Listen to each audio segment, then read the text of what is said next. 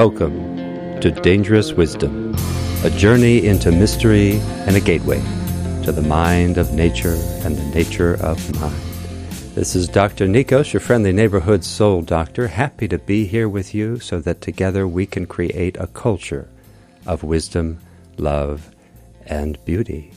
Auspicious interbeing to you and yours, my friends. Today I am joined by Sunny Strasburg, LMFT. Sunny is a psychedelic trainer, consultant, therapist, and presenter. Mrs. Strasburg is an EMDR certified trauma specialist, experienced and certified in psychedelic-assisted psychotherapy, and trained in internal family systems. Mrs. Strasburg is a graduate of the Certification for Psychedelic-Assisted Therapy from the California Institute of Integral Studies, trained in ketamine, MDMA, psilocybin-assisted psychotherapies. Sunny is the clinical director at TRIPP PsyAssist, developing virtual reality psychedelic support for therapists. Sunny offers ketamine therapy retreats, which she co-leads with Dr. Richard Schwartz, the originator of Internal Family Systems. She is a senior trainer at the Ketamine Training Center, co-facilitating KAP training with Bessel van der Kolk, Phil Wolfson, and other leaders in psychedelic and trauma psychology. Mrs. Strasburg also leads psychedelic therapy workshops and trainings around the world. Sunny also specializes in attachment trauma, using an eclectic approach with the Gottman Couples Method and Jungian psychology. She offers ketamine-assisted therapy with individual sessions and group therapy retreats. Sunny has developed original protocols using ketamine-assisted therapy and other trauma treatment methods, which she presents at conferences such as the 2021 EMDRIA Worldwide Virtual Conference, EMDRI UK, and the Boston Trauma Conference. Sunny co-founded the nonprofit organization Indra's Net Coalition. She is trained by MAPS, Compass Pathways, Ketamine Research Foundation, and Synthesis. Sunny hosts therapy retreats in Utah, Maryland, California, Wyoming, and Costa Rica. You can find out more at sunnystrasburgtherapy.com. I'll have that link in the show notes. Sunny, welcome to Dangerous Wisdom. Thanks, Nikos. It's great to be here. Well, we were just talking right before we began about a retreat you did not far from here in the Maksa Reja, the Santa Cruz Mountains. Would you like to reflect a little bit about that? Maybe it would give us an idea of what some of what you do. Absolutely. It was so beautiful at 1440 Multiversity, which sounds like it's close. The trees there hold an incredible energy. The space is so beautiful. So Richard Schwartz and I hosted a therapy retreat there. We had several leaders who are in positions of influence attend and really looked at what it might be like to help people unburden trauma and fear, anxiety, depression, and lead from a place of self.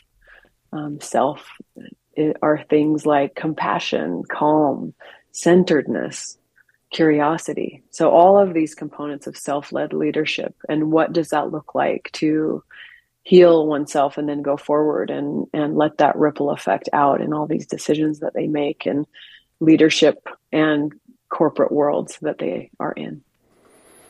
That's really interesting, because I was just thinking recently about Nietzsche, sometimes thought of as one of the great philosophers of the body. Isadora Duncan used to carry a copy of Zarathustra with her everywhere, the great dancer Isadora Duncan, and she referred to him as our dancing philosopher. And Nietzsche, he says, well, you know, the thing is that we have two kinds of philosophizing, from illness and from health. And most of the dominant culture's philosophy has been philosophizing from a place of illness, and that means that your philosophy is an expression of dis-ease.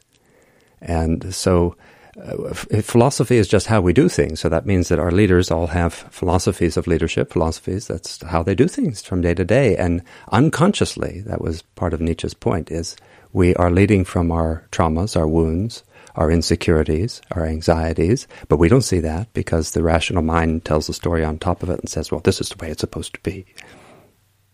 That's really amazing. I like that the dancing, she said he was the dancing philosopher. Is that what you said? That's what she called our dancing philosopher, as in our culture's dancing philosopher. Yeah. Yeah, and giving birth to the dancing star, right? Mm-hmm. Chaos. Yeah, you know, I think about this a lot in regards to psychedelic, to bring it into my wheelhouse. You know, we look at psychedelics as treating disease, right? Mental illness. And psychedelics are really amazing for well people to become more creative.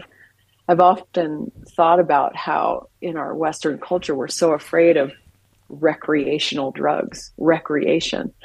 You know, if you look at the etymology of recreation, it's recreating, it's creativity.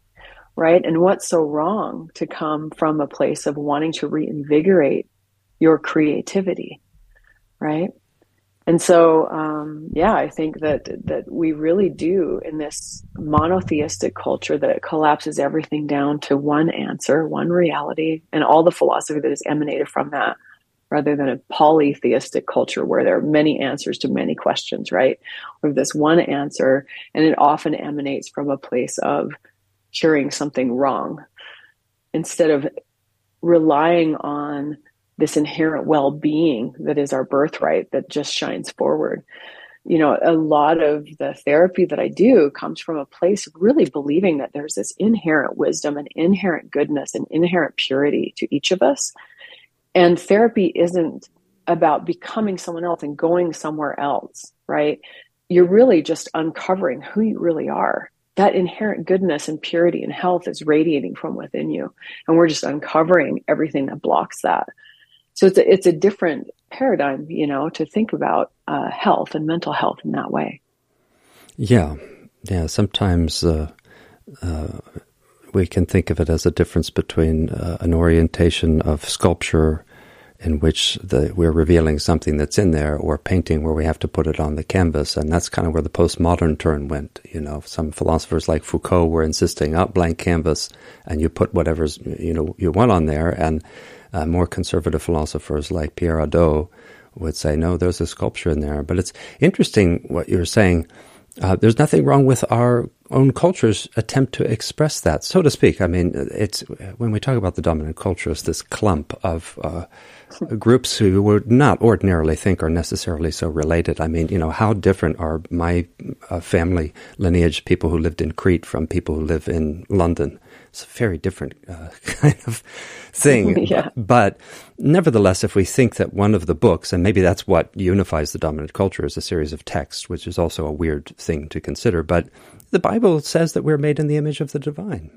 There's a basic goodness that's right there at the core of the tradition. Nothing wrong with working with it, but like anything, that's almost like you could say it's not the fault of any tradition that it falls prey to spiritual materialism, because every tradition can fall prey to it. I mean, you look how beautiful and peaceful Buddhism is supposed to be, but it was used in World War II as part of the war machine. And there's nothing about, I mean, I think Buddha would have been horrified, you know. So similarly, to find out we're made in the image of the divine, but that there's something wrong with us is a weird kind of tension in the soul, isn't it? Totally. Yeah.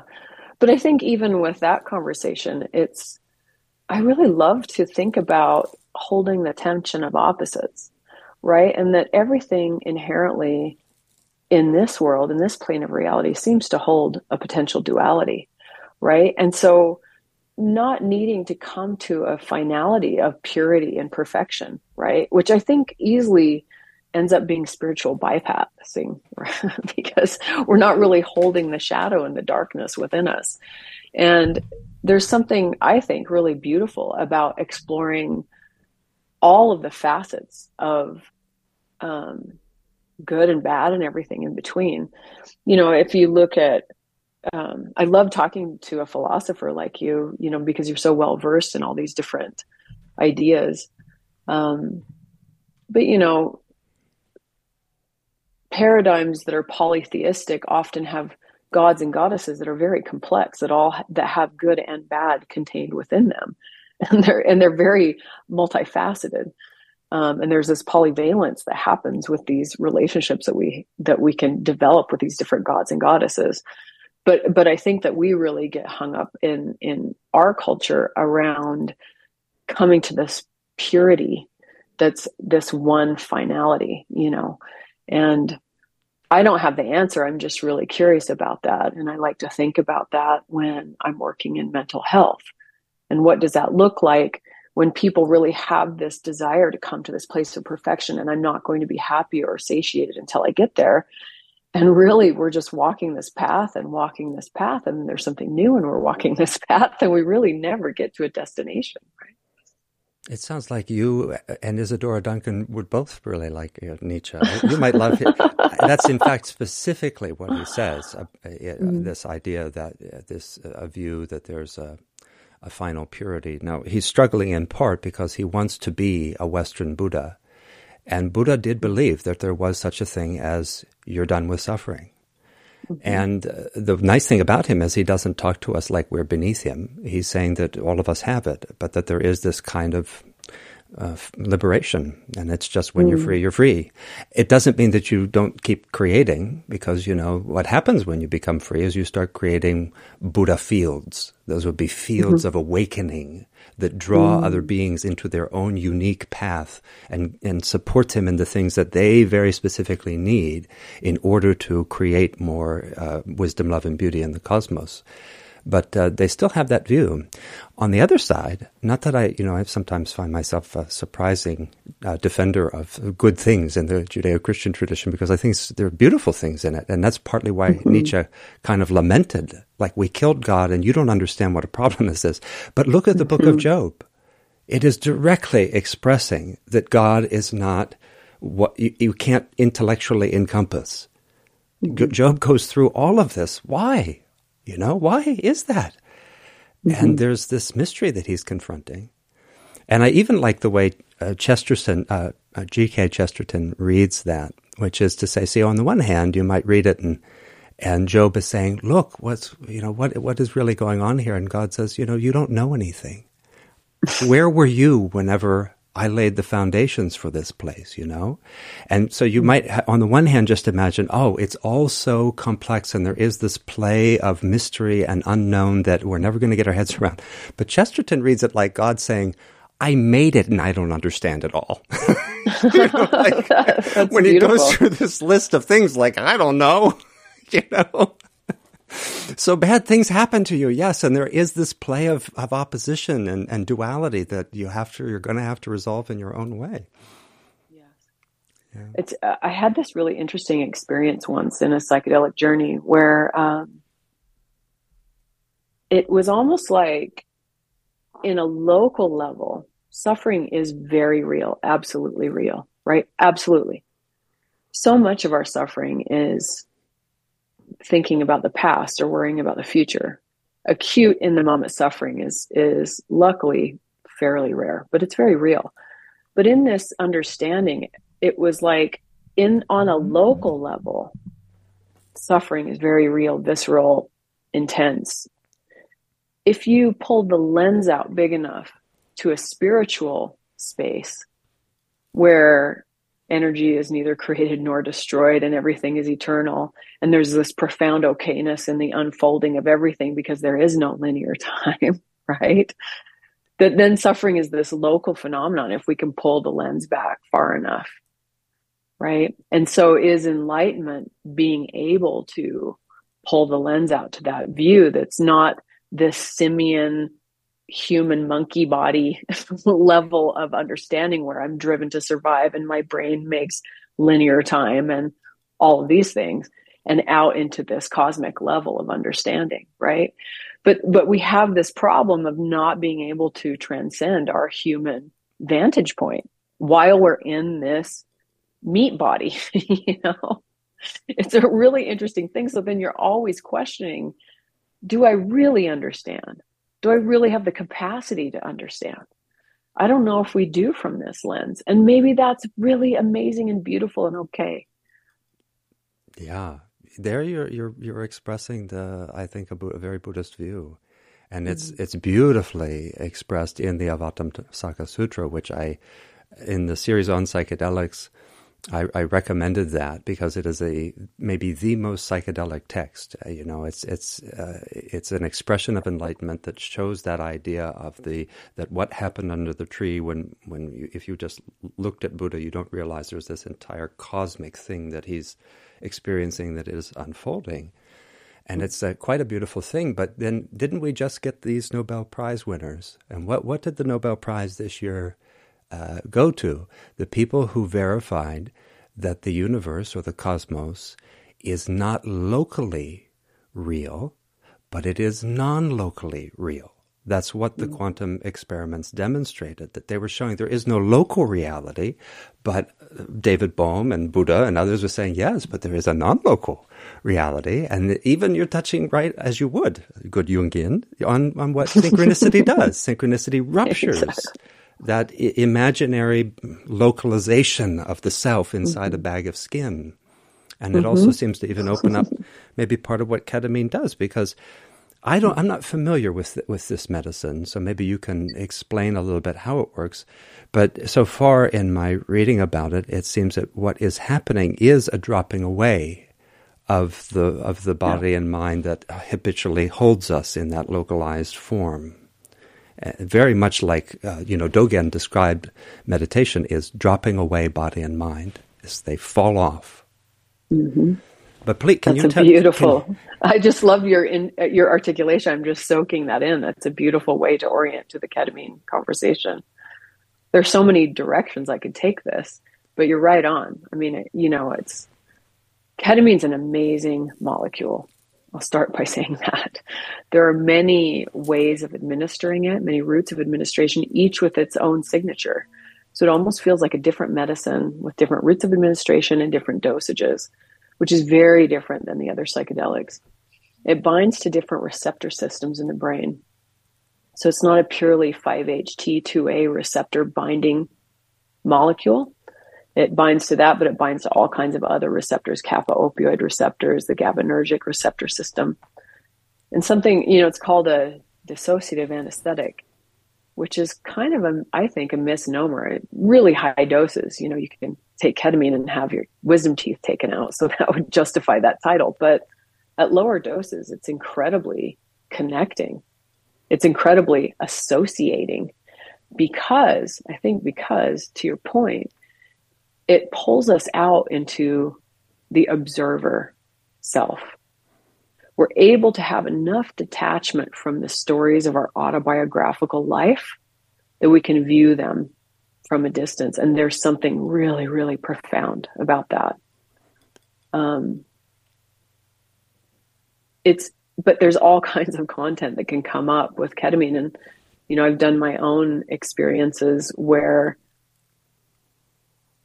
it can be so unusual and so surprising that it really does make you have these kinds of questions. Like, what is reality? Am I in just some slice of reality that's, this consensual reality that I'm participating in, but there are all these other realities.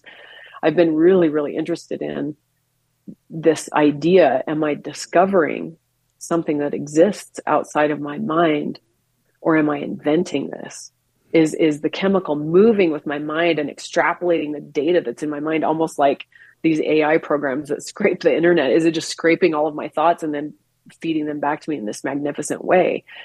And I don't really know. It's probably both, but it is a very interesting medicine to work with. And, and then there's a whole other discussion about how beautifully practical it is to use in therapy contexts for practitioners, because it's a short acting, relatively. It's a 2-hour experience rather than the 10-hour experience of psilocybin. So there's this whole other conversation about how using it therapeutically is really beneficial for therapists and clients. So we can take this discussion in all kinds of directions. Yeah, I see that. I sometimes do have this vision that the way we move through the cosmos is always in an imagined body. And this is the one we're imagining, but if we learn to use our imagination differently, then we get a different vehicle. It'd be like you have to build your ship to go into outer space, and depending on what ship you build, that's the space you can go in. And sometimes the psychedelics or spiritual experience can build you a ship that can go to very different dimensions, right? So it's sort of like, what suit am I going to put on? And so there it is. In other words, this what you're saying. It's like it's both. It's as if the cosmos is imaginal, and then, but at the same time, not without, since all the beings are imagining, then there's a kind of reality too. Then there's a non-duality of discovery and creation. But that's wonderful, because I also think it must be sometimes spiritual practitioners who are a little deeper into, say, both of these worlds will sometimes talk about the working with these medicines as a stress test or an accelerator for one's spiritual practice. Because when you enter an experience like this that is so different, you're really going to find out what your level of preparation was and what your where the limits of your practice are. But then therapeutically, that must be also what's happening. Whereas the wisdom traditions might say, since philosophy is therapia for the soul, we were the original therapists, and I always emphasize they all the therapeutic orientations still draw from those traditions, but they might say, oh, but see, you can learn all these things yourself. But when you have somebody who's really in trauma, these medicines can really support them. Can you maybe talk about, I don't know if there's any of that you want to riff on. It's beautiful, yeah. Wow, I love your metaphor of the spacesuit.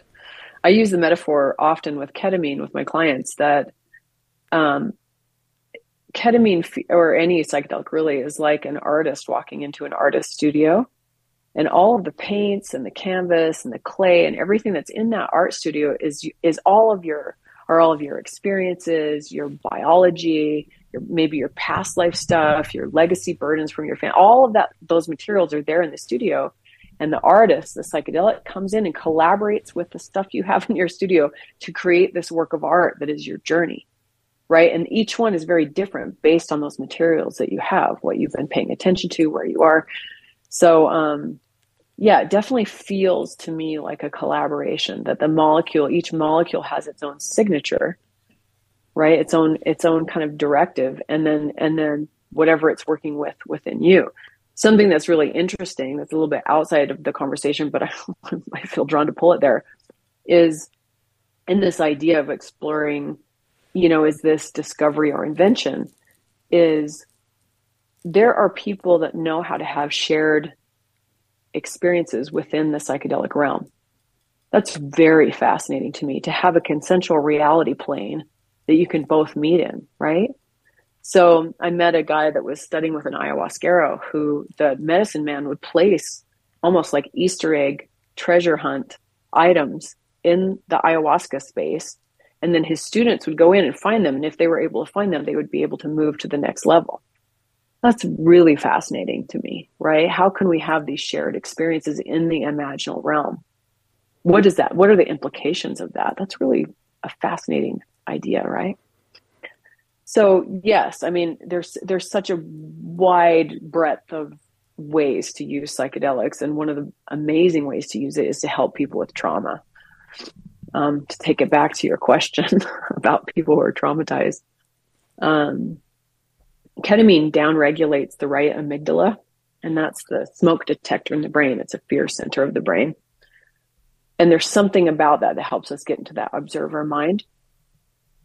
And people that take ketamine recreationally at parties and things like that aren't healed of trauma typically, right? So again, using that collaboration idea, it's really important that, people who have trauma, and a lot of us have trauma is ubiquitous in the world, to have a therapist to help prepare for the journey, to help you get psychologically ready for what might come up, to be with you during the experience in case you need help, in case you need someone to talk to, in case you just need to have a hand to hold, and then helping you integrate this experience as you come back and making sense of what does that mean.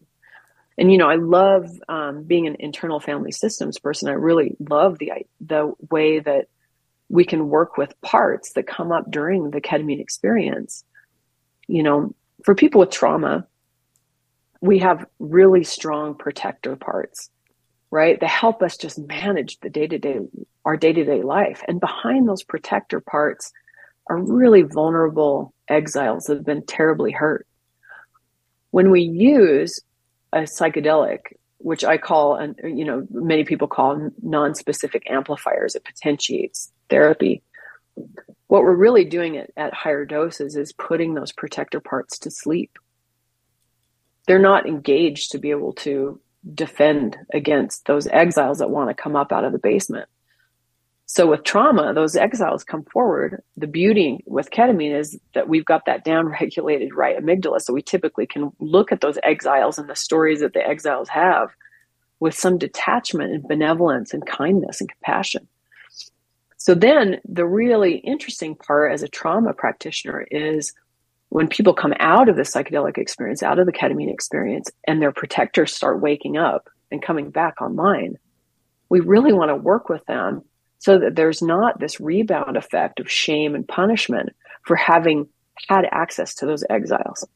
Am I making sense there? 100%. Yeah. And in fact, you know, so from this is a big part of what I've been trying to introduce to the conversation is the fact that irrespective of the skill of a particular therapist, we have this incredible untapped cultural resource of the wisdom traditions that empower us to be able to do this kind of work, I think, more skillfully. I mean, the dominant culture tries to keep philosophy away from us because those traditions are so dangerous. That's part of the meaning of dangerous wisdom. It's threatening to the structures of power. And that's part of what those traditions have been doing that work and trying to teach people how to do this kind of thing just on the, you could say, the power of their own psyche. So, for instance, when you say that the kind of reactivity is calmed, and we can associate that with the brain structure, what we know from the research on compassion training is that compassion, we can learn, we actually have the skill to turn toward what is difficult. But if we don't learn that skill, then we can use the word compassion, but we might be really empathetic and we might be creating empathy distress for ourselves, and which means we're just going to be more protective.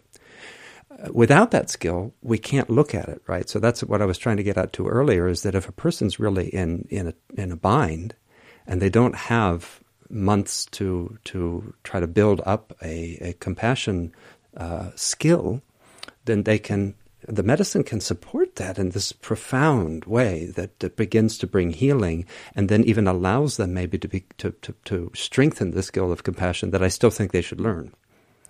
So in other words, I think it would be nice to see more integration. I'd love to have more dialogue like this with therapists who probably don't even know, because when I was so fascinated with psychology, I almost got a PhD there. And so I took many courses in psychology. And how many times did my professors want to differentiate?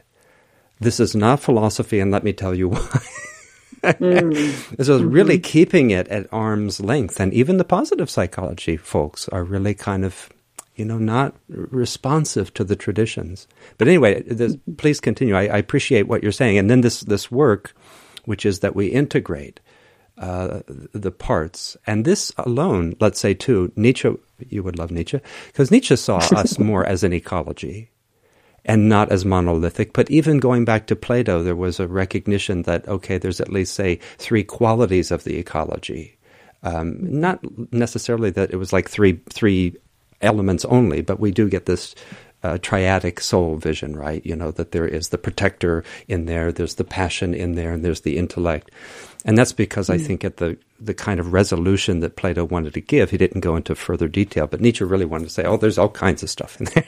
You know, and you've got to decide, you know, who you want to, and sometimes you don't get to decide if you don't know how to work with your life. That's something in there is going to assert itself. But maybe talk a little bit more about that importance of integration, if you don't mind, or whatever else you want. Oh, I don't want to lead too much. This is great, and I really appreciate your input on that, because there's so much wisdom, and it's that, you know, that perennial philosophy that I think Huxley talked about, where you find these truths in all these different traditions, right, that are constants. And there are many ways to orient toward it.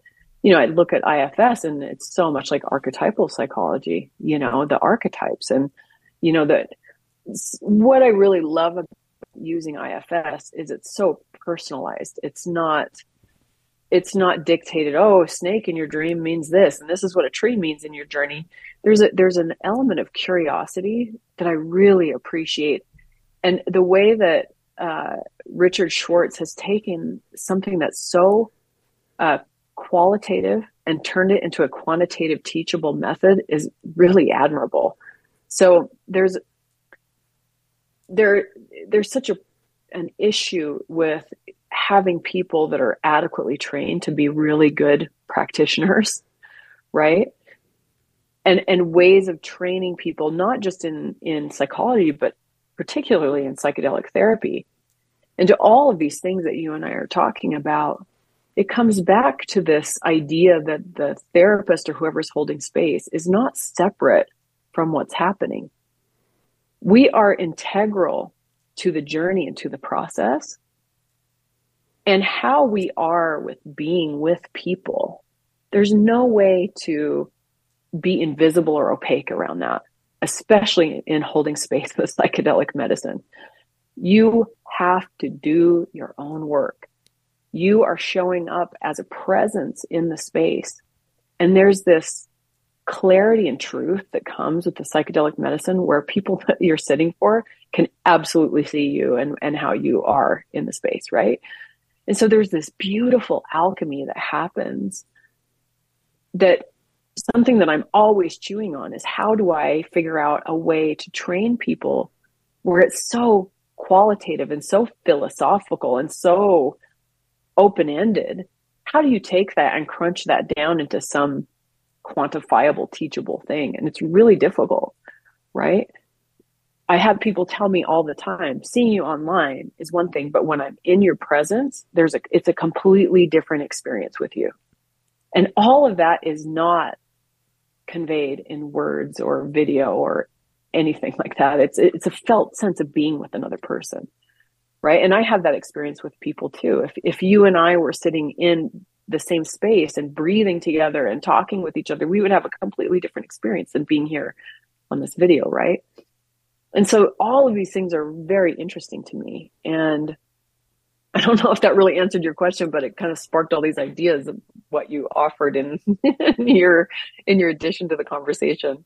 Yeah, it's beautiful. I mean, this is the non-duality of self-regulation and co-regulation. It's the interbeing that Buddha was talking about. It's why in these spiritual traditions, as a student progresses, they are just simply observed. I remember Lucian Strike, the American poet, went to Japan. He was going to interview a Zen master, and he's in the temple. The Zen master is just saying, shh, just wait.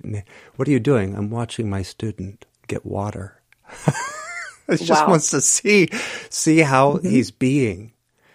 And there's an episode called Magic Mind Synchrony where I actually look at some of the science of this, you know, that they're finding increasingly that people separated, you know, two different brains are engaged in the same activity, that a synchrony begins to happen. It's really a synchronicity even, and that's where we get that shared reality.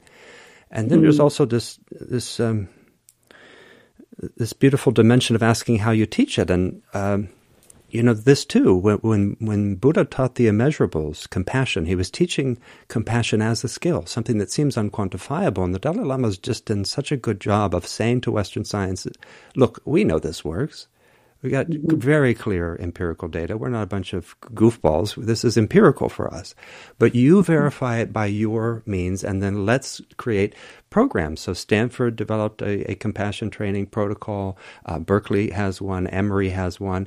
And it shows that you can actually teach people the kind of presence that you're talking about. And I've found that when I talk to people in the psychedelic community, these sorts of trainings can be very transformative for them. Similar with... maybe, do you know Machig Labdron? Have you ever heard of her? I do know. Okay. She is an incredible yogini. She lived about 1,000 years ago, and a contemporary woman who is a very, very important spiritual elder named Lama Sultram Alioni. She wrote a present-day expression of Machig's work. And Mark Epstein, kind of famous psychiatrist, he said, well, this is the book that Carl Jung only dreamed about. He couldn't have written this book. But what Machig does is it's really worth looking at because you'll see a lot of resonance with IFS. She called the internal presences demons.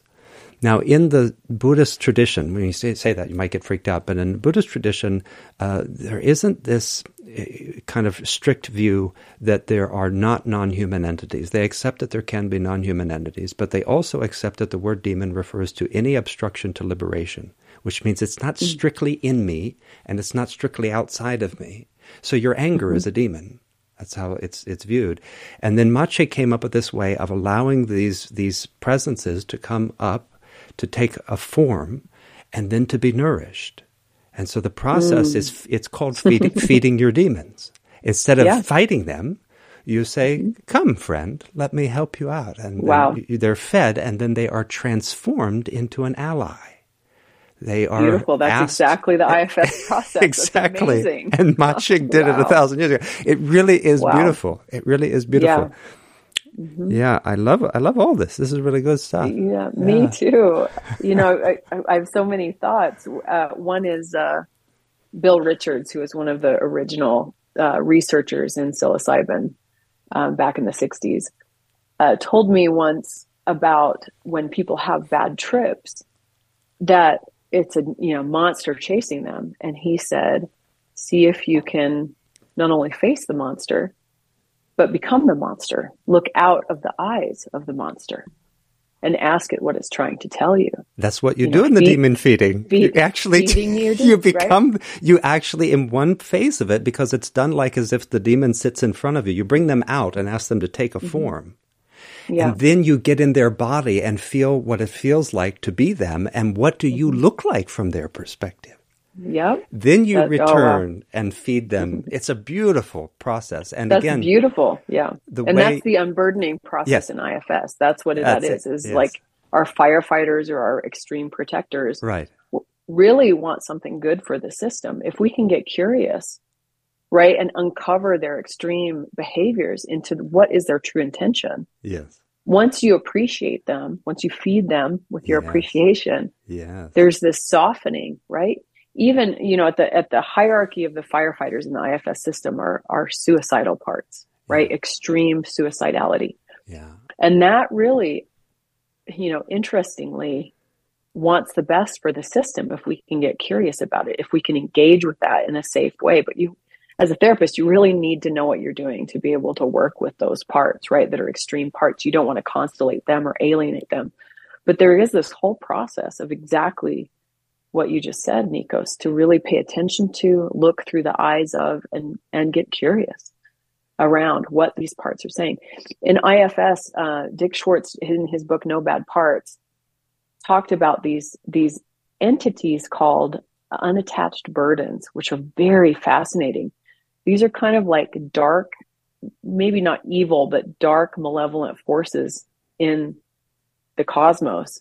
They're looking for weaknesses in people and can attach to people that are not part of the internal system, but are external beings, which is super fascinating to me. And I've always, practicing magic all my life, I've always been very aware that it's not all unicorns and rainbows in the spirit realms, right? There are dark energies out there.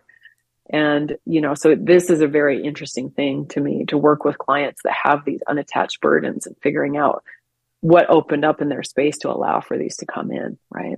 Yeah, that's part of that shamanic dimension to the Buddhist traditions, is that they have remained open to that idea of, okay, it seems like it's out there.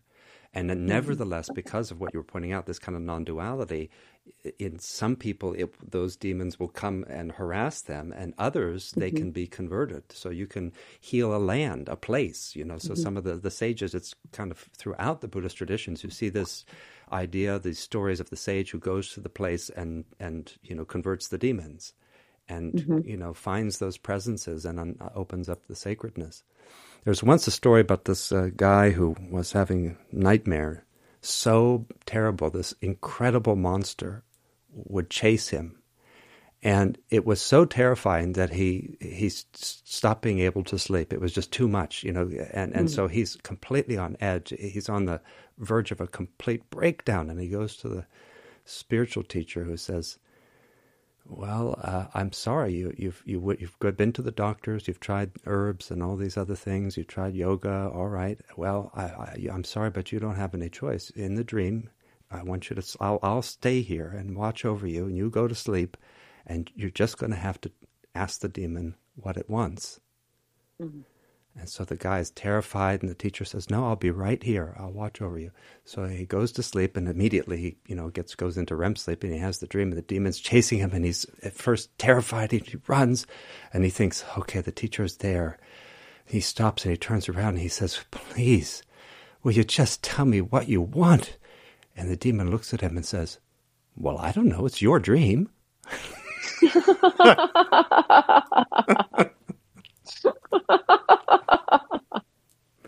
That's fantastic. Well, you broached the subject of magic, though. Can you say a little bit more about that? We did a series on magic. I'm looking actually forward to doing more interviews about magic, but maybe we can touch a little bit on that, what your understanding and experience, or you can relate it to this or not, wherever you want to go, Sunny. I'm really private about, I've just barely come out about talking about doing magic. Okay. My maternal line is Italian. Uh-huh. And upon researching l'Astrageria, I'm fairly certain that I come from a long line of witches from Italy.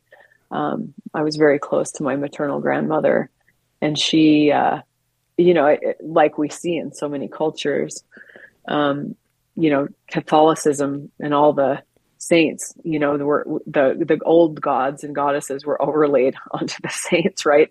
So my grandmother was continually praying to all the different saints, like they were gods and goddesses, old Diana and, the whole pantheon of them. Who's going to help me find my keys, and who do I have to, what statue do I need to bury upside down out in the garden to sell something? Or, So I was really raised with this very mystical, magical way of seeing the world, and very connected to nature. She was very connected to nature. And we spent a lot of time outside and being curious about animals and animal spirits and totems and the symbolism of what they meant. And just she was such a beautiful guide into that world. So I started practicing early in my teen years, and becoming really curious about paganism and witchcraft and studying it. And, and that was in the 80s, and it was definitely not something that people were talking about openly like we are now. And so that was I just have had a long tradition of practicing in the mornings and doing my own little ways of connecting to my guides and spirits and ritual and practicing magic. Something that's really fundamental in my way of seeing is, I think it's so funny, this whole, like when the law of attraction was a big thing, and they were like the secret, and it's invented, by this one. And I mean, these mystical traditions have been doing that same thing for centuries, eons. So this idea of casting a spell, evoking what you wish, is like a magic wand. It's directing energy out towards something that you want. And the way I understand it is, it's the masculine projection of desire. And the second half of casting magic spells is understanding the feminine aspect, which is receiving, magnetizing, and calling in. And so that creates a completed circuit, the conjunctio of those two things, right? The merging of those create that kind of divine child that we see in all these different traditions, right? That's born from this union of the masculine and the feminine. And so that's a practice that's just been my own practice, that has been informed by different philosophical and magic traditions that I've been working with for a long time. And it's really helped me orient toward being in helping fields and really aligning with my signature, almost like the psychedelic signature. It's like, I have a signature, you have a signature, we all have a signature in each lifetime of what our manifestation is. And for me, it's really being in this helping profession, and how do I align with magic in order to help as many people as I possibly can. And then also nature, you know, animals, plants, and fungi and minerals, and the earth itself, herself. So that's really my orientation. And what I love about magic practice is it's so open-ended that you don't have to be in this, go through some middleman to tell you how to do it or structure. It's really about self-inquiry and self-discovery, and what works for each of us. I have so many people come to me and say, teach me magic, teach me. And it's like, no, it's, you're teaching yourself magic. You just have to create the discipline structures, read and research all kinds of things, but it's still your own. It's still your own endeavor. And that's what I think is so beautiful, is it's a direct connection to the divine. Hmm. Yeah. The path is made in the walking. Mm. Beautiful. Well, that's Machado, and also Zhuangzi, long before. I wonder if Machado read Zhuangzi when he wrote that poem. Mm.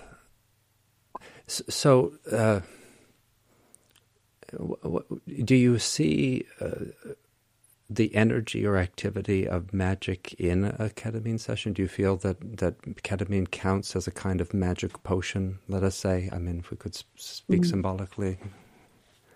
Well, I think everything that we do, everything we say, is a prayer and a magic spell.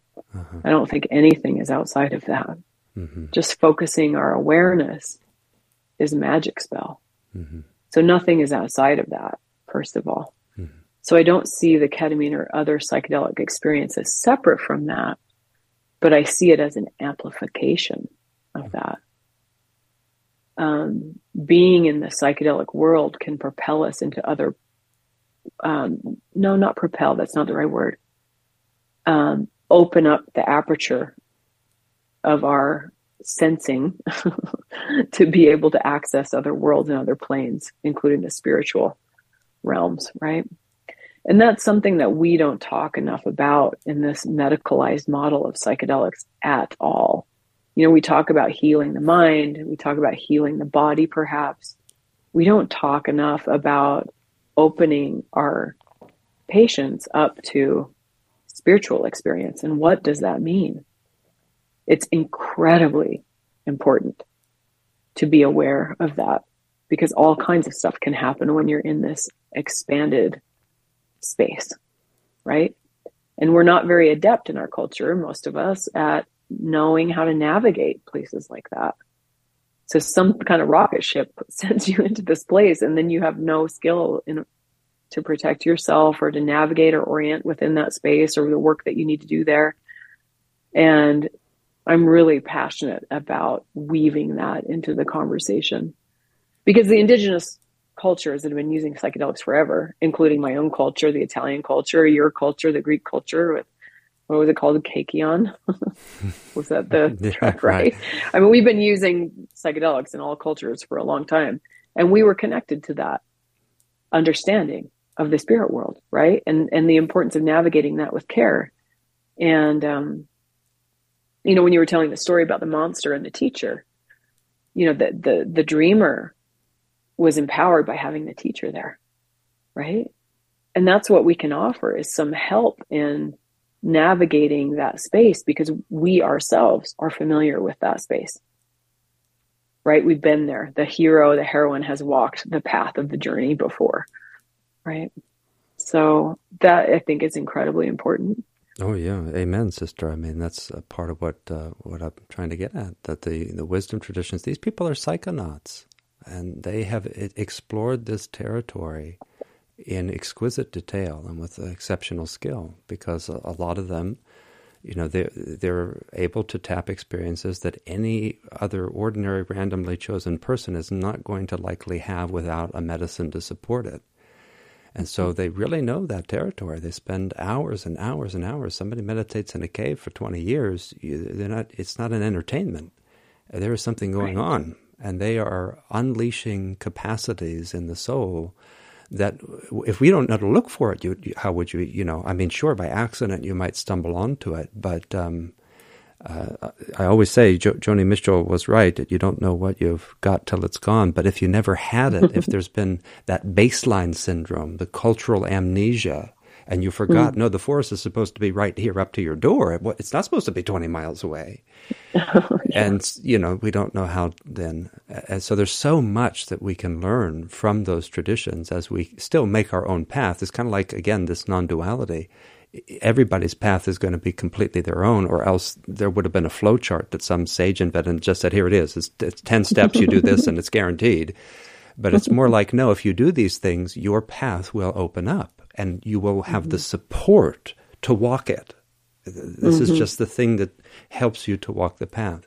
And also responsibly, because I think it's so interesting how a lot of the pop culture references to magic that we see the inexperienced magician perform magic, they get what they want, and then, the little old lady down the street dies. And they don't even know that wasn't their intention. It's just like you wave the wand and suddenly all heck breaks loose, like the Sorcerer's Apprentice, because you're dealing with things that you got to get a driver's permit. You got to learn the rules of the road before we don't just hand you the keys to the Learjet. You got to know how to fly it. I love that. And that's part of what these traditions do, because they even the fact that they ground it in ethics, and it's not even we're seeing even. Controversy emerging over things that are ethical transgressions in the psychedelic realm. And it's not to say anybody is immune to those, but just even grounding in ethics and compassion and a vision of what might be possible for us that your culture doesn't want you to know. Yes, thank you. Yeah, exactly. May I share a story with you? Oh, goodness, about hubris. Yeah, I love it. I'll share an Icarus. What was it? Icarus, right? Yeah, Icarus. Icarus flying into the sun. Yeah. So I was I still see her sometimes. My therapist is an older woman who studied with the Quechua in Peru and does beautiful drumming. She's an amazing person because not only does she do drumming and shamanic journeys like that, but she also does neurofeedback.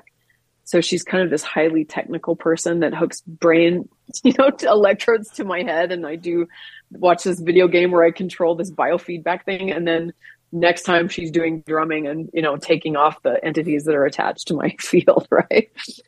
So when I first started seeing her, I was bragging about the ability to just go into these really deep psychedelic spaces. I'm such a psychonaut, and I'm, telling her all these stories about my courage, in these psychedelic realms. And I was wearing this necklace that has a cat on it, and cat energy in many different forms has been a totem for me for a long time, one of my totem animals. And she just took it all in, and then she just pointed to my necklace and she said, "You better learn how to channel that totem of yours." She said, "You're pretty good at getting in deep into these psychedelic spaces, but you don't know what the hell you're doing. You have no idea." And she said, "You're going into these spaces. You're like a bowl in a china closet. And all of these dark energies can see you. And you're not wise enough yet to be able to see them. And you need to get some protection. So you need to channel that cat energy so you can see in the dark." And that was an amazing teaching for me. Goodness. Take a step back, do more integration. Be very cautious, create a discipline within the space. Ask your guides and protectors to come in and hold space for you before you embark on the journey. All of this good hygiene, this good spiritual hygiene that we do, isn't just going through the motions. It's really essential, right? And I still feel like a beginner. Now, since you taught me that, doing all these journeys, sitting at had hosted over 1,000 people in their journeys. Now I'm constantly reminded, you are just a beginner, girl. There are infinite realities to explore, and be humble in that space. Thank you so much for sharing that. That is just it. This is part of how the dominant culture keeps us locked in the pattern of insanity. It makes us think, and this is growing. I know a guy who taught at a technical school for electricians, and he said, I retired early because I could not convince these people that you can't watch YouTube videos and be an electrician. You have to learn how to do the work. You can't say, well, I'll just, I already, and he said, the thing is they don't make the distinction that because they can look it up on the internet, that they then know it. It's in a video somewhere. That doesn't mean you know it. I've seen high-level Tibetan teachers just say, I don't feel I can teach real philosophy because nobody wants to do the work, and they act like they already know it. I heard one teacher kind of say to somebody who's saying, "Oh, I understand shunyata. Oh, I totally get that." And he said, "No, you don't. I'm sorry to tell you this, but you think you do. And you know, just because you can go get a PhD or whatever does not mean that you understand these realms. And it's just part of how I think we stay locked because we're so atomized and we're so willing to." It's like we want to rebel so much against the stupid hierarchies that we forget that the real meaning of hierarchy is not dominance, but it is a sacred ordering. There's a way that things have to be done, and you have to recognize where your limits are. And it's so much. Wow. I think that's why Socrates is such a good figure for our culture, because that's what he was saying. I don't know. And so therefore, I am not willing to do something that might harm people. And this is what everybody's running around saying, I know. Elon Musk is sure he knows. And so now we have to go to Mars, where there are no birds, no trees, no grass, but they know what they're doing, apparently. And we're then that drives us nuts, and then we don't want to ask, well, maybe we don't know. Yeah. I look at this metaculture as like, teenagers that think they know everything. And they're clueless and they have all this bravado and think they're never going to die. It feels like we are possessed in this macro way of that teenage boy part that thinks that he's hot shit and he's doing donuts somewhere in a parking lot. It's just this incredible naivete about what we're doing that has real impact, and I'm watching this whole the capitalization of psychedelics, turning it into this consumerist model as that same paradigm of bull in a china closet, going in and thinking we know what we're doing. And we have no clue. How does this impact us in the spiritual realm? Yes. And also how does this impact indigenous communities? How does this impact our culture? All of these things that we're doing, where you have a non-specific amplifier. And what happens when you have, it's like these indigenous cultures that, had bows and arrows, and then suddenly they have machine guns, and there's no learning steps that happen in between. And so there are these crazy wars because the damage that can be done with that is so huge, right? It's just like, you have to walk those steps. You still have to walk the path. Psychedelics can show you the vista. You still have to go back and walk the path. Was it Alan Watts that said it? Oh, that someone one you said got it. Me. So, yeah, you can see that. Oh, wow, I can't believe it. I stumped you. I can't believe it. I stumped myself. I think it was Alan Watts who said it. Yeah. But yeah, I mean, it's really a big deal. It's a big conversation that we need to have. Right. Yeah. And when you say even seeing the vista, it's a big thing.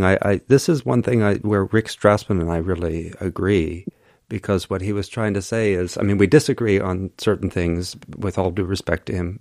But one of the places that we really agree is he was saying that, these people, when I ran these experiments, they were having incredibly powerful experiences. None of them would qualify as a prophetic experience within the tradition he was looking at, which he returned to his own roots, the Hebrew tradition. Because of his more narrow experience with Buddhism, he didn't think the Buddhist philosophy had space for this, because maybe he never read the Avatamsaka Sutra. I mean, there's so much psychedelic activity from early Pali canon even. But if you were trained in American Zen, you might not know any of that, because, there's this stripping away of the culture, which actually we don't realize it's domesticating. It's the same thing with if we're using psychedelics willy-nilly. We think, oh, you know, I'm rebelling against the rules or whatever, but that's actually a domestication of its potential, ultimately. But anyway, it's the same thing that he was saying. In order for that material to be properly metabolized and useful to both you and your culture, you need training. Otherwise, it's just overwhelming. And the way I usually think of this is that we practice in this culture the habit of not metabolizing experience. When the experience has a negative valence and it's unmetabolized, the word we use is trauma. When it has a positive valence and it's unmetabolized, we call it bliss. But we don't still think of it as unmetabolized when it's bliss. We think that, I've been revealed the secrets of the cosmos. And these sages would say, not really. Can you guide the culture? I mean, if you look at what Buddha does with his revelation, he lays out a human psychology that is still perfectly workable. It's exceptional. It knows things that our psychology is still verifying by means of our fancy equipment. That's somebody who really brought something back from whatever that experience was. Anyway, these are all really fascinating. I love that the word metabolizing. That's really crucial. Right? To make sense of it. The way that I organize my retreats is often through the four directions of alchemy, where we start with solutio, water element. We move to fire, calcinatio, then up to sublimatio, air, and then to coagulatio, earth. So you're starting in the everything. Then you go to face the dragon in the fire, right? And retrieve the pearl of your individuation, like, Joseph Campbell talked about, moving to sublimatio, the spiritual awakening, the expansion, the seeing everything, the euphoria that we get from a psychedelic experience. But you have to come back to coagulatio, ground, which is the metabolizing part. You're digesting what happened. You're still in this meat body. You got to come back, and you've got to be able to teach the next generation. It's that generativity. What does it mean? Like, you don't really understand something until you're able to teach it, right? And so what does it mean to metabolize all that content and make sense of it? And we are so hardwired to be story-making creatures that we've been telling stories since the beginning. That's how we held information, right? That's a huge part of why we're the amazing, complex, collaborative creatures we are. And so turning it into a story is really essential as part of that metabolism, bringing it down out of the ineffable and into something that makes sense is important. It's essential, right? And that's why integration is so crucial to the psychedelic experience. And not only integration to make sense of the journey, but what are you going to do now in your daily practices that's going to carry forward what you saw and experienced? What do you do each day to meditate, to take care of your body, to connect to your heart and your compassion? What are your daily practices to carry this forward? Because if you don't, then it's just this weird experience that doesn't make any sense. And then you're just drawn to go back and have another experience and another experience and another experience, because you're not properly integrating what happened and making it into meaning. Yeah. And this is a major problem in the culture, of course, the way it's organized. It's why this... in order to get out of the self-help catastrophe, we have to not just be helping ourselves. The work really has to be healing our ecologies, broadly speaking, the ones that I might localize here because I'm an ecology, so to speak, but then I depend on this watershed and these mountains and these trees, and what am I doing to help them? Or are they just there? Mm-hmm. I mean, you saw how profound it is to be here. We still got a few old ones. Most of them were cut down. The logging was incredible and tragic. Yeah. But that just goes to show you that this is a trauma-making culture. It knows how to create scarcity. It knows how to create these wounds and destabilize healthier states of consciousness. And how do we help a larger transformation take place? And that's going to require us to, more of us at least, to get that training that a prophet needs. Because that's what the prophets did in the Hebrew Bible. They were saying, hey, you guys are going the wrong direction. Because, and if you keep doing it, you know, we're going to have problems. Yeah. Can we explore this a little bit? I really like this topic. Sure, yes. Yeah. I'll start by saying it's really interesting when I listen to people's trip reports, knowing how much work they've done is often indicated by whether their material in their journey is autobiographical or if it's in this larger collective, right? An amazing book that speaks to this beautifully is Chris Bache's book, LSD and the Universal Mind. Have you read that one? No. It's incredible. Okay. So he does a series of huge LSD experiences over, I think it was a few years, where, you know, like once a month or something. And they have this trajectory, an overarching trajectory, where the beginning of them, they're all autobiographical stuff. And then the middle phase is this incredible grief that he has around the earth and the suffering and the deforestation and climate, you know, catastrophes and all of that. And then he goes to this resolution part of what's going to happen in the future and how we're going to collectively resolve and kind of this, but not just earthbound, but in this grand scheme, right? Fascinating book. And my journeys have followed a similar trajectory where there was a long period, kind of just exiting that period of like a lot of grief around what we're doing to our environment. And I think what happens, we are holograms, we're fractals of a larger system. There's as above, so below, micro and macro, right?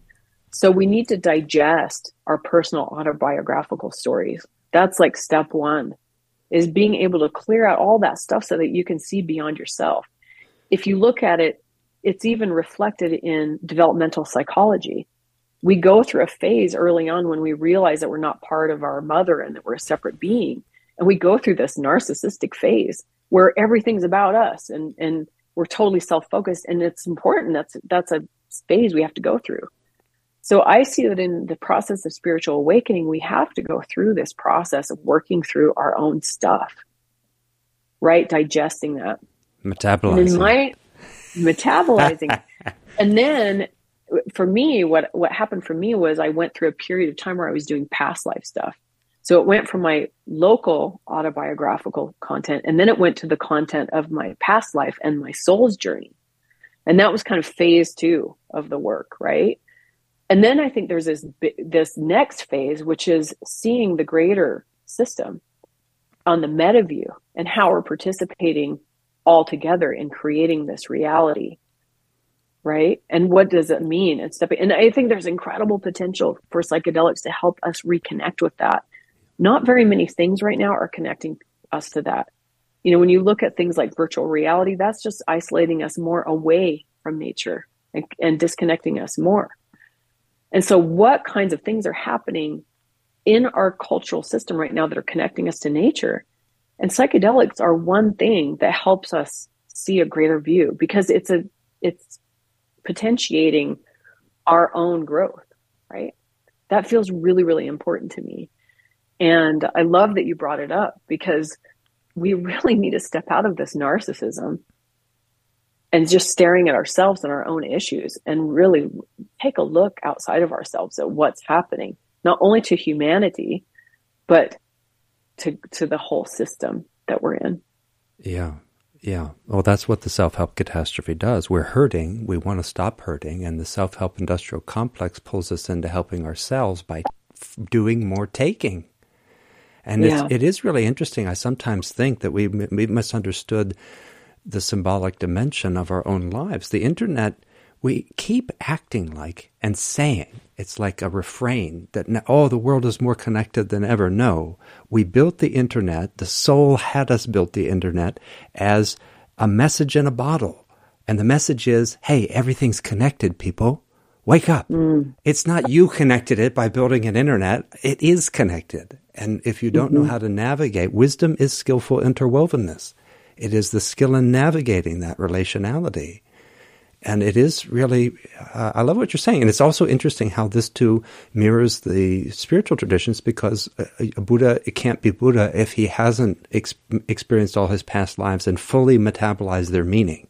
That's what happens under that tree. He sits there, and part of that journey is really remembering it all and metabolizing it so that it becomes the liberation. And that the earth bears witness to him. What a powerful moment. You know, that he gets assaulted with violence first. That's the first temptation. Are you afraid? So fear, then craving, and then, well, what gives you the right to sit here under this tree like this, right? This final challenge that can be interpreted variously. But he asks Gaia, he touches her, and she says, no, he's done the work. I vouch for it. Not his ego, not anybody else, right? It's a beautiful moment. And I love what you're saying. Yeah, how do we begin to really think more broadly? Yeah,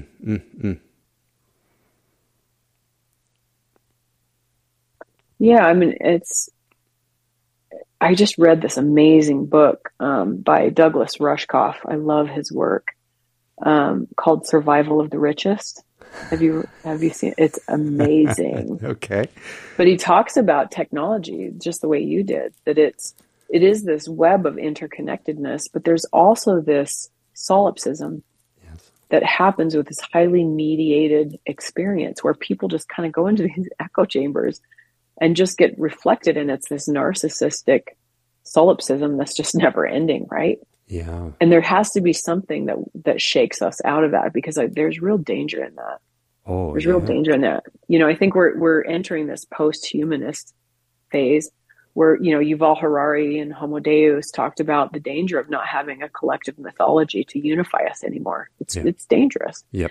And you know, I think that you can look at people like Elon Musk, or, you know, flying to Mars, or this like technology is going to rescue us, becomes this new god that everybody's hoping for. But it's still the same thing, that someone else is going to come rescue us from the craziness that we've made here. Yeah. And that's a huge problem, right? We need to take a look at what we've done, take accountability for what we've done, and make amends. We need to make amends with the earth, right? We need to take accountability. We need to change this whole paradigm that we're, you know, Mars isn't going to rescue us. Yeah. And that's, again, why we need the compassion. It's hard to turn toward something painful. It's like Semmelweis. When Semmelweis said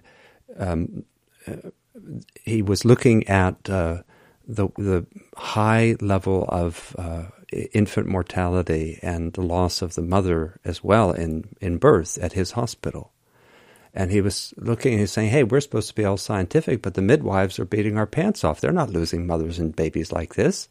It's got to be something we're doing. So then he said, well, I don't know. After observing this carefully, I can't help but wonder. We're a teaching hospital. People go in the back there and they do dissection. They do autopsy to study anatomy and teach anatomy, and then they go deliver a baby. Maybe that's not a good idea. You know, it's old ideas of purity, and maybe we should wash up first. And so he demonstrated. He did all the math and showed, I have the people wash up, mothers and babies survive.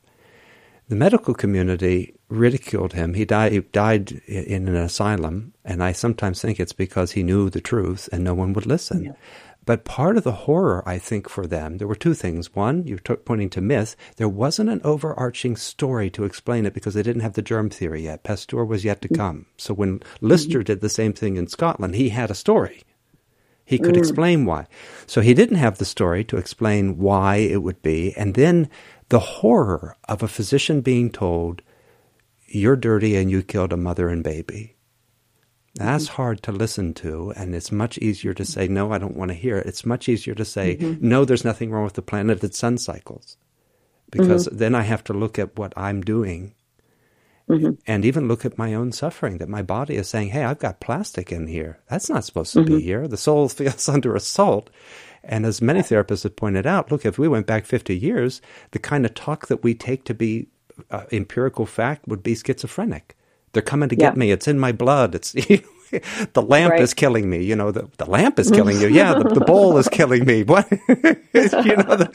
But it is. It's, you know. And it's this connection idea is also as beautiful. The kind of one of the pinnacle traditions of the Indo-Tibetan philosophical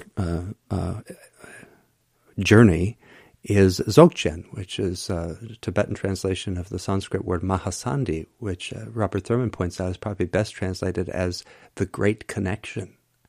So this is the pinnacle of Buddhist philosophy, is the great connection, this kind of great liberation into the interwovenness, to be so intimate with everything that you're still yourself, but you're not yourself at the same time. This kind of non-dual, not two things, but not one thing either, not some.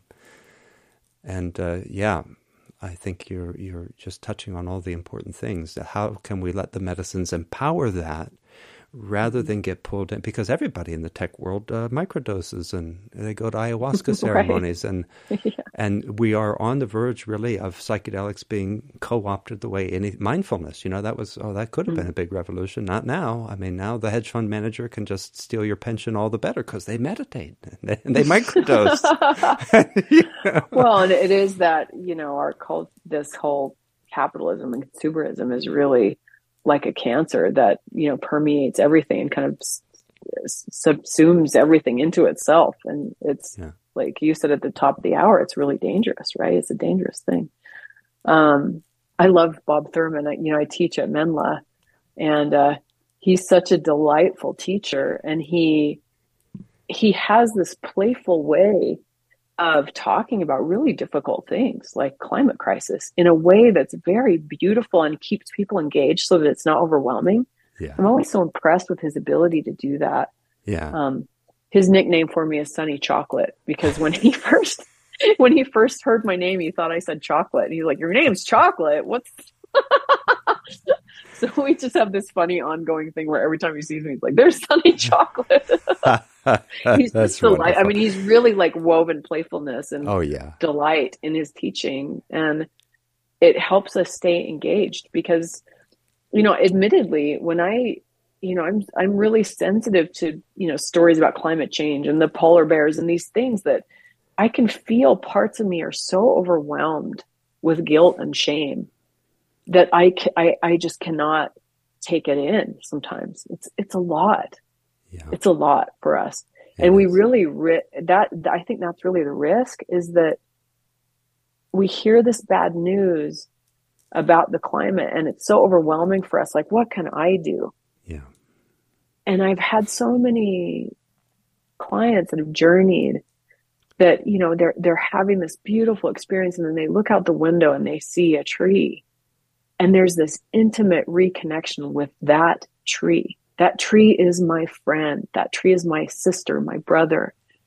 And that one-on-one individual experience reconnects them with compassion for nature. That brings them in relationship with the environment around them. And that's what we need, because overwhelming news stories just turn everybody off to it because it's too big.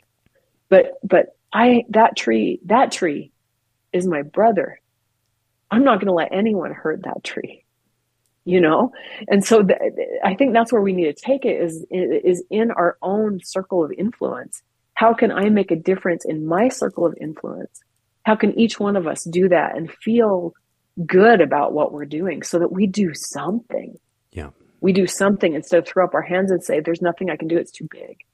Yeah. Does that make sense? Does that resonate? Because this is where I've come to it. I don't know any other way. I haven't come up with another way. Yeah. Well, again, one of the things that's so important about compassion, when they did the early research, some of it, Tanya Zinger was, she's at the Max Planck Institute in Leipzig, and she was an expert on empathy.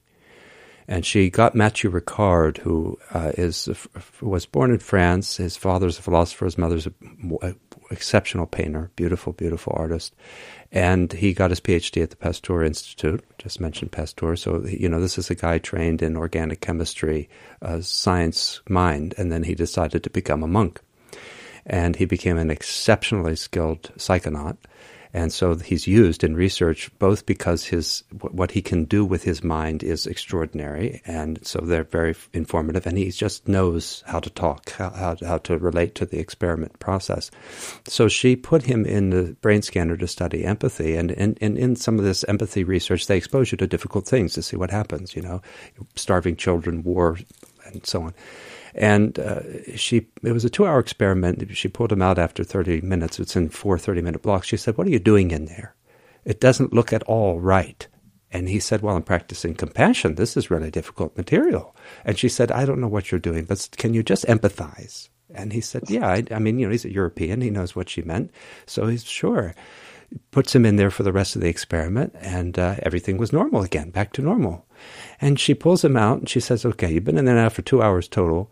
I'm curious about this empathy and compassion thing. Do you mind going back in and showing me the compassion thing again? And he said, oh, please, because I feel awful.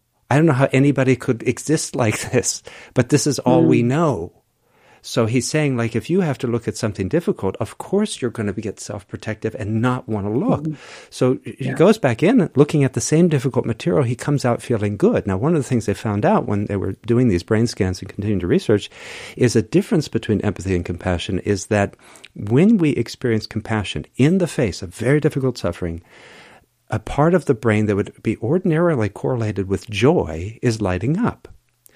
And the person is not getting happy from seeing suffering, it is that they are in touch with the basic space of joy that is indigenous to the soul.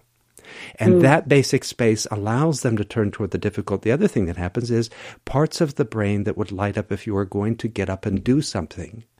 The activation of the body is lit up even though you're still, because you are wanting to help. It is just this natural response of, okay, let me see what I can do. That's a very powerful teaching. But so is this beautiful thing you're talking about, is just connecting. I think, you know, there's some debate about the etymology of druid, but one version is that druid is an oak knower, the person who can talk to the oak tree, knows that teacher that is a totem for our culture. And similarly, you know, when this is one of the little pieces in my magician's bag or medicine pouch is Vine Deloria talking about Black Elk. Of course, in Black Elk Speaks, he talks about hearing coyote. And Vine Deloria said, how many of us really could hear coyote? How many of us could speak to coyote the way Black Elk did to get guidance that saved his people from starving? How do we get that? And you're saying, well, the medicines can help. And of course, that's been part of their history, isn't it? Yeah, definitely part of their history. I love Louis Pasteur. My favorite quote of all time is his quote, opportunity favors the prepared mind. Yes. Which is very relevant to this conversation because there's incredible, I mean, there's a lot of suffering. There's a lot of hardship right now, but there's an incredible opportunity. Yes. And if we can prepare our minds in this, being in this space at this time, with these medicines and these potentials and the internet that connects us to all kinds of wisdom traditions that we can learn about. Yeah. There's so much at our fingertips. Can we really take this opportunity to make change? Yeah. You know, to right the ship. Yeah. You know, and it's going to require a revolution. Yeah. It's going to require a revolution. Yeah. Something totally new. Right. Yeah. Or a new relationship with things that we thought were familiar. Yeah. Right? I mean, a new relationship with the old, yeah. Yeah, in a way.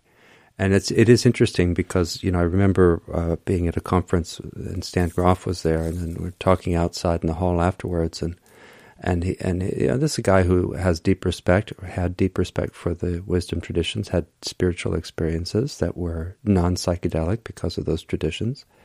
And he said, look, you know, I'm a big fan, but I really think without these medicines, I don't know how we get enough people into that kind of revolutionary mindset, that they really have a potential. Of course, they can be co-opted, but for a lot of people, they can, and that's been, I think it seems like your experience. You've seen a lot of that. Well, and I don't think it's any accident that it's happening right now. You know, there's a countervalence to the struggle and the difficulty. There, you know, there always is a polyvalence and an opposing force. And I think psychedelics came at just the right time for us to awaken. I think there are other factors that are happening too, you know, other elements that are waking us up. But yeah. I think it's pretty interesting where we're at right now. Yeah. It's like the collective soul, as Jung recognize that, you know, healing is endogenous. Even if the therapist might help you, the healing is still ultimately endogenous. That means it's coming from within. Yeah. And that the soul, when things happen, it is the soul trying to balance, right? So then the culture's soul, by producing all this psychedelic awareness in the culture, is offering us an opportunity to balance ourselves if we work with it skillfully. Otherwise, as any therapist knows, you're just going to stay locked in the complex. Mm-hmm. Yeah. Absolutely. Yep. The plants are here to teach us. The molecules are here to teach us. And when we choose to turn toward them, they can be incredible teachers for us. Ah, and there's part of the difference too, right, between the, some people are sensitive about ketamine because they would say, well, you know, ayahuasca is a plant or two plants and a whole complex of practices, but this is a synthetic molecule right here from America. We invented it, it's ours. And so there might be some hesitation, but you're as someone, you in just what you said and then connecting it to your history with magic, you could have an animist view that, well, this too has ascensions. It's alive, it's a living part of the cosmos. It's a patterning in the cosmos. Absolutely, absolutely. And I think it's more, you know, we're such a noun-based culture, right? So we look at things instead of processes. That's right. And if we think of it as processes, it takes you to similar places that plant medicines take you, right? And that process wants to manifest itself. That's right. And be experienced, right? And so that, I think, is the more important thing to look at, is the, not the vehicle, but the, where you go, where you travel to. Yeah. You know, but it is, I mean, each medicine has its own signature. And, you know, ayahuasca, for example, has a very specific signature about, you know, many people experience it as a feminine, you know, entity that comes. It's very nature-based, that has like a very specific set of things that it wants you to become aware of, right? Ketamine feels very, I always say it's open source code. It's very open-ended. And it's a beautiful medicine to use with other psychedelic medicines, like in a practice where it can kind of pre-digest material before you do plant medicine journeys as a way to prepare you for it. It kind of takes on the signature of the plant medicine that it's with or around or going to be used before. So, you know, I think that each of them have value, you know, and have their own offering, you know, and process for us. And yeah, I'm not a purist in that way. You know, I do feel like it's really important to stay within the traditions that we come from and to honor indigenous practices. I don't feel like I should pour ayahuasca medicine because I don't come from that tradition. That's not, you know, so ketamine feels, I feel very clean about offering that medicine, you know, and I feel very clean with what I offer in my meditations because I'm using my tradition, my heritage that I've come from, you know, and I've been in very much in alignment. I mean, Jung was practicing right around where part of my family lived. So I don't know how much more I could go back to my roots, you know?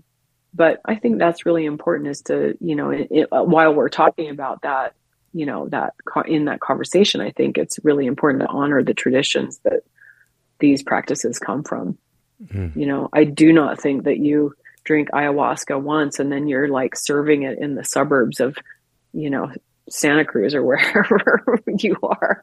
That just doesn't quite feel like it's in alignment to honor where it comes from, you know?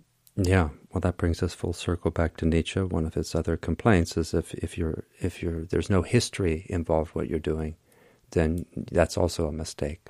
When he was talking about these mistakes that philosophers of the past have made, the idea that that we're not contextualized beings and that we can ignore history is for Nietzsche a mistake. Mm-hmm. So I appreciate that as well. And I appreciate everything you're doing. I hope we can maybe have another dialogue someday, but I thank you. Yeah, it was really fun. I really enjoyed this. Yeah, thanks for having me. And thanks to all of you for listening. I, again, will have links to Sunny's website in the show notes. And if you have any stories about your experience with psychedelic medicines or medicines of any kind, therapies of any kind, confronting the dark places in the soul, the dark places of wisdom, love, and beauty, send them in through dangerouswisdom.org. Might be able to bring some of them into a future contemplation or a dialogue. Maybe if Sunny comes back, we can ask her your questions, or who knows what magic will unfold. Until then, this is Dr. Nikos, your friendly neighborhood soul doctor, reminding you that your soul and the soul of the world are not two things. Take good care of them.